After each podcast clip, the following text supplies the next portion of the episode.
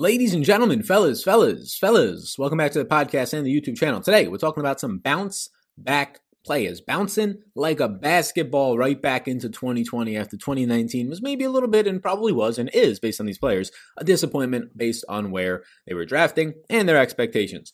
What's up? Wake up. And if you've been up for 10 hours or you're about to go to bed, then just wake back up because we got this video coming in and it's your time. Relax, roll your shoulders, crack your knuckles, lean back, take your slippers off, and let's get into this one. Take your shoes off too while you're at it. And this one is for you. 20 minutes of your time. Here we go. So, my name's Sal Vetri, cover fantasy sports. Hit the like button to support me.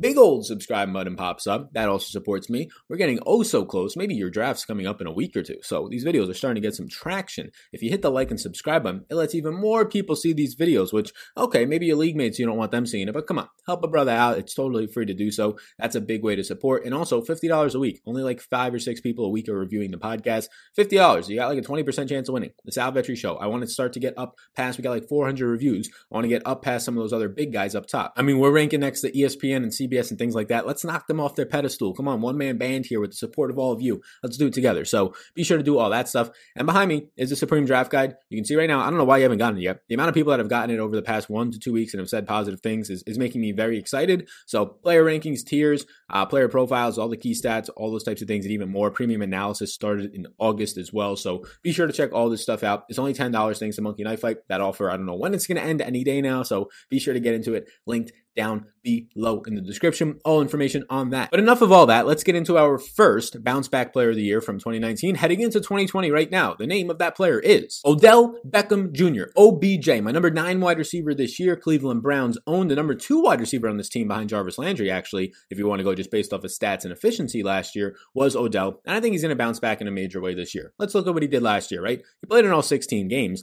Now, he played the entire season injured with a sports hernia that he had surgery on back in January, but he played at 97% of the snaps. Tough guy to be out there for almost every single play on every single game. 74 receptions, still broke 1,000 yards, just four touchdowns on 133 targets. That ended up being, as you can see here, a 25.6% target share. Okay, so we saw a crazy amount of targets. I don't even think he sees that much. Like I have him projected for around 125, so uh, a half a target less per game or so, right? Somewhere around there. But if that's going to be the case, then yeah, I don't think there's a reason he can't be more efficient. I don't think there's a reason that Odell, who had so many end zone targets, so many red zone targets, can't produce more than four touchdowns. And let's just look at the rest of the stats that I have on him. I'll put them up on the screen right now. 12.6 fantasy points per game was 33rd. Clearly not good. That's why we want him to basketball bounce his way all the way back this year. Uh, 31 deep targets was second only behind Kenny Golladay. That's the name of these guys' games. They're deep threat options. Odell, especially since coming to Cleveland, as you can see, Baker likes throwing the ball deep uh, to anybody. Jarvis Landry, even from being just a slot receiver in Miami, doesn't really test the ball and test downfield much. Jarvis Landry became a downfield receiver, a downfield slot option and weapon last year. That's just what Baker likes to do in the way that this offense was run. He saw 4.6 receptions per game. He was 69th in catchable targets. That's not good. So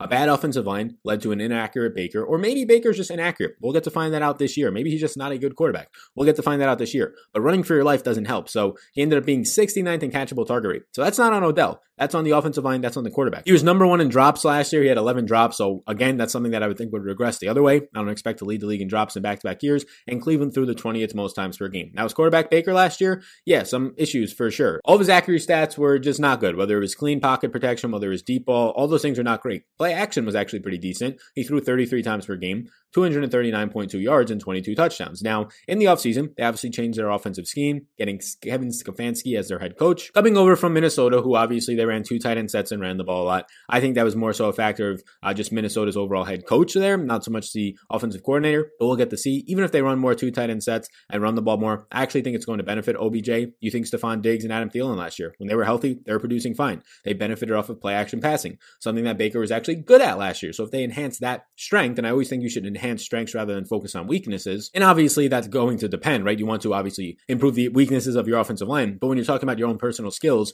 yeah, you don't want to focus all your time on improving your weaknesses because then you'll never have any strengths. So Baker, if you start to exploit more play action passing, that's going to help, especially for guys like Odell who could really take advantage of one-on-one matchups in the play action passing department. In the offseason, they didn't really do anything outside of just helping the offensive line, right? They didn't do anything in terms of bringing in weapons that'll threaten OBJ. They brought in Austin Hooper. Okay, that doesn't really scare me all that much. They brought in a, a, a fullback and Andy Janovich, doesn't scare me. But what they ended up doing was improving the offensive line. They got Jack Conklin, Tennessee Titans offensive line, and they ended up drafting a first round pick and Jedrick Willis. They didn't really lose anything major in the offseason when it comes to uh, skill position players. They didn't really draft any skill position players. Fifth round wide receiver Donovan Peoples-Jones or sixth round doesn't scare me. They took Harrison Bryant in the fourth, which if David Njoku does get the trade that he's requested by the time you're watching this, maybe he becomes a little bit more uh, of, of a name to look at in dynasty and deeper leagues. But for the most part, it's going to be the two running backs, Kareem Hunt and Nick Chubb, and then it's going to be Jarvis Landry and Odell. And as you can see, the target competition right here does not scare me. It's Jarvis Landry, who, if anything, might regress. 90 catch season, popped off last year, was a downfield weapon, was a red zone weapon last year as well, which is surprising. Um, you can see all, all, of Jarvis Landry's stats as I'll leave up the target competition as well. Landry saw 26.6% of the target share. So this was a two receiver offense for the most part, right? So if they go to two wide receiver sets, it's not going to change much for me, in my opinion. If anything, it might hurt Landry having to move out of the slot more times to go to the outside, which then in fact helps Odell, who's also good in the slot and can take slants to the house, but is more dominant of an outside receiver than Jarvis Landry. And Landry saw 28% of the red zone last year usage. I think that number is going to just skew down a little bit. He did see six touchdowns, and I think that number, if it skews down again, only helps Odell, maybe the tight ends a little bit. Austin Hooper is now here, number six tight end in just 13 games last year with Atlanta. That was because they threw the most per game, so that helps. But he did catch 75 balls on 97 targets. He should also be using the red zone as he was used 25.7% of the times last year while he was with Atlanta. Kareem Hunt will take some catches as well as out of the backfield, but outside of wide receivers, it's just Jarvis Landry. Taywan Taylor, Damion Ratley, these wide receivers are not scaring me off of Odell. So the biggest thing right now is that just regression is in order for a guy who, again, played all season long last year with the sports hernia that he had surgery on in January. And then you end up having not accurate passing from your quarterback because there was no good offensive line. So now a new coach comes in, going to run a scheme that probably benefits play action passing, which is going to help Odell. New offensive lineman hopefully cure that, which then helps Baker. And if you're just talking about regression in general, touchdowns, efficiency, all those things, not dropping as many passings, passes, it looks like Odell is in for a at least big bounce back year. He's my wide receiver nine right now. He finished like wide receiver 33 or 34 last year. Next up, the second year player who was a rookie last year being taken in the third and fourth rounds pretty often, David Montgomery, the guy who was breaking tackles left and right. That was the big thing about him. There was that meme of like the vision of um the vision of like LaDainian Tomlinson, the feed and burst of Saquon Barkley, Barry Sanders shiftiness, all these things, right? They they try to put together David Montgomery. He's nowhere near any of those guys. So the vision of Le'Veon Bell, it was like all those crazy things. Nowhere near any of those guys. But I do think he's in line for a major bounce back. Now, in general, David Montgomery, who still finished as like a top 25 running back last year, was still a bust, but he's he's going right around his floor, in my opinion. Like you had a team, and I'll pop up Kyle Yates' tweet to kind of start this whole thing off. You had a team last year that just flat out sucked. Mitch Trubisky was bad. The defense naturally regressed like most top defenses usually do, which when your quarterback sucks and it makes your offense suck and your defense starts to suck, you know what's going to happen? You're going to start trailing in games. And how does that hurt anybody? It hurts the running back that doesn't catch passes and is a rookie, and he's not going to get as much work in David Montgomery. Look at Kyle Yates' tweet right here. The Bears in 2018 ran the ball 468 times when they had a very good defense, right? So they were ahead in games. And last year they ran the ball 395 times, which was obviously when they had a bad offense and a, a not terrible defense, but a regressed defense that was not number one anymore. And it was outside the top five, right? So they ended up losing 73 total rushing attempts. What happens if they just balance it out? The offense gets a little bit better. The defense even stays the same, and they pick up, let's just say, 30 rushing attempts. Tarik Cohen doesn't really run the ball all that much. Those 30 rushing attempts, let's just say 20 to 25 of them go to David Montgomery. And even if he was in as inefficient as he was last year, and he picks up his four yards per carry, there's an extra 100 yards. There's an extra 10 fantasy points. And he picks up an extra one touchdown on those 25 rushes, which honestly, he should probably pick up more, but one touchdown. There's an extra 16 fantasy points. Maybe he catches another pass. So we're talking about like a 20 point natural built in difference if he continues to suck. And if he just doesn't see a ton of rushing uh, touchdowns and red zone rushing attempts, which was not the case last year. So David Montgomery, in my opinion, a guy who, when you factor in his receiving yards last year, almost had 1,100 total yards in seven touchdowns. It wasn't pretty. He only had 25 receptions. I say only loosely. That's pretty decent for a guy who's not known known for catching passes and has a Tarik Cohen in your backfield, who last year ended up catching 79 passes on 104 targets.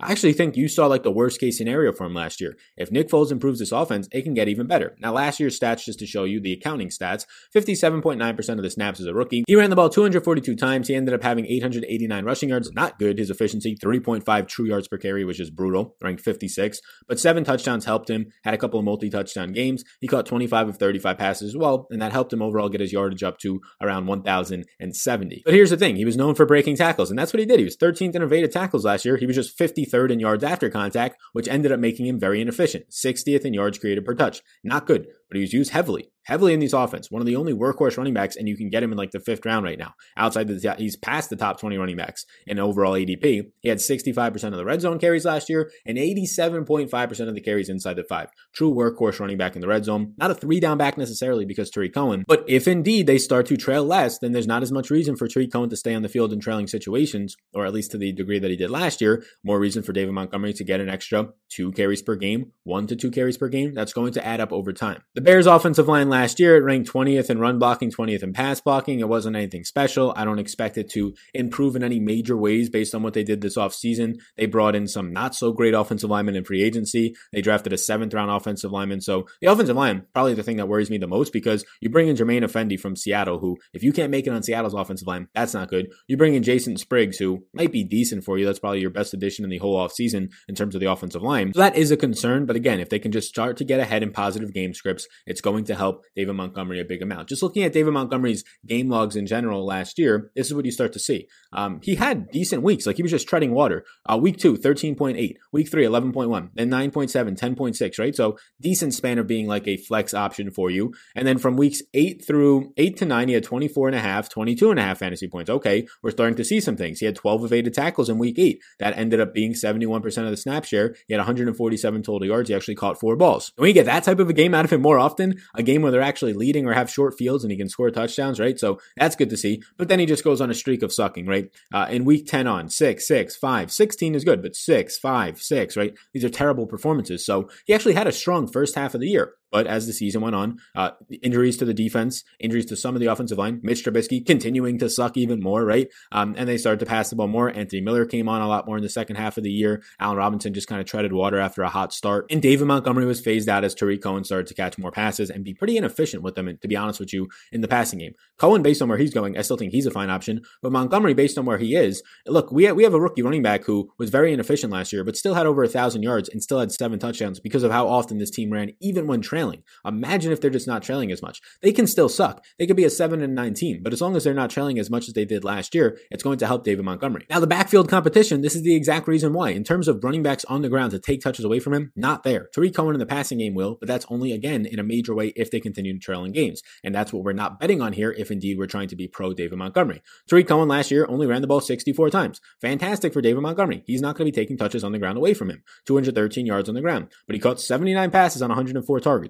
Tarik Cohen was a number three well, number two in targets, but number three overall wide receiver on this team as a running back. He played a lot out of the slot, which doesn't impact David Montgomery, but he was behind Allen Robinson and Anthony Miller. Then after that, it's nobody. It's Ryan Nall, who was decent in the preseason, had a pretty long run, I believe, last year in the preseason, but he played in two games last year, had two carries for eight yards on 30% of the snaps, no targets. So he's obviously not a factor. It's Artavis Pierce, who is clearly not a factor. So it's David Montgomery's backfield to take. You want to bet on the volume and not the talent, but the talent still might be there if he just has a little bit improved of an offensive line. Don't know if he'll have that. And if he can just do anything after contact with another year in the league. Because if David Montgomery's offense gets better and he just naturally is going to see instead of 242 carries, he sees 270, 275 carries this year, and he starts to really break out now just because of volume. What happens if the talent improves, right? He could already evade tackles. What happens if he learns how to pick up an extra couple of yards after contact, which he didn't do last year? Now you're looking at a running back who can honestly push for a, 200, a 1,250 to 1,300 total yard season just on the ground alone and start to push for like a 1,400 total yard season, 1,500 with his reception. So that's obviously the ceiling we're talking about. But a realistic range of outcomes is that just the offense improves and he gets a little bit better after contact and he starts to be a better running back than RB 24 or 25,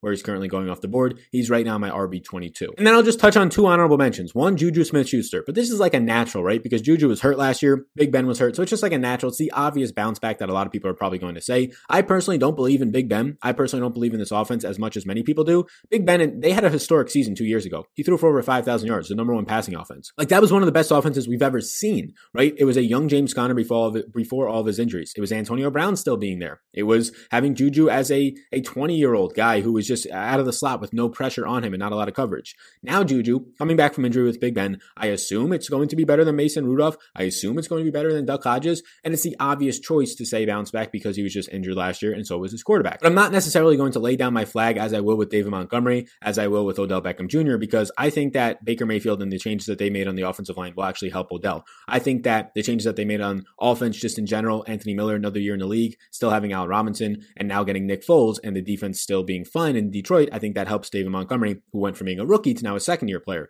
Juju, I think he'll be okay, but I don't know if he's like this amazing wide receiver that we think he is. And yes, I know all the stats of, oh my God, Juju Smith Schuster, youngest guy to catch this many yards. I know all those stats, right? I, I get it. I, I, get that he's a good wide receiver. I just don't know if he's as elite as we say he is, like a second round wide receiver talent in these drafts, like people are taking him. And it's not even as much on Juju. Like Juju can play 16 games and be fine. It's more so an indictment on Big Ben. Like Big Ben has been very much injured. What happens if Big Ben gets hurt again? What happens if Big Ben just sucks? So I think the bounce back candidate for Juju is clearly there. I just don't think it's as good as Odell and David Montgomery, in my opinion. And then DeSean Jackson, another obvious one. Like the guy's pretty much played two games in the past two years because he gets injured. But DeSean Jackson, Alshon Jeffery's going to be on the pup list. After that, no real options out there for the Eagles in terms of experience. Marquise Goodwin they traded for, a guy who has some experience from the 49ers, but not, he's pretty much the exact same option as DeSean Jackson in terms of what they do. They burn down the field. So Jackson will be on the field ahead of him. Then you have Jalen Reagor. You have all the other rookies, Quez Watkins and, and all John Hightowers, those other guys that they took. Obviously the two tight ends. But if we're talking about DeSean Jackson, when we see him on the field, he's efficient and you can currently get him right now, like as your wide receiver six and obviously has a wide receiver one upside week in and week out. So I think he's a bounce back player just because of the injuries if he can finally stay healthy. So those are four guys,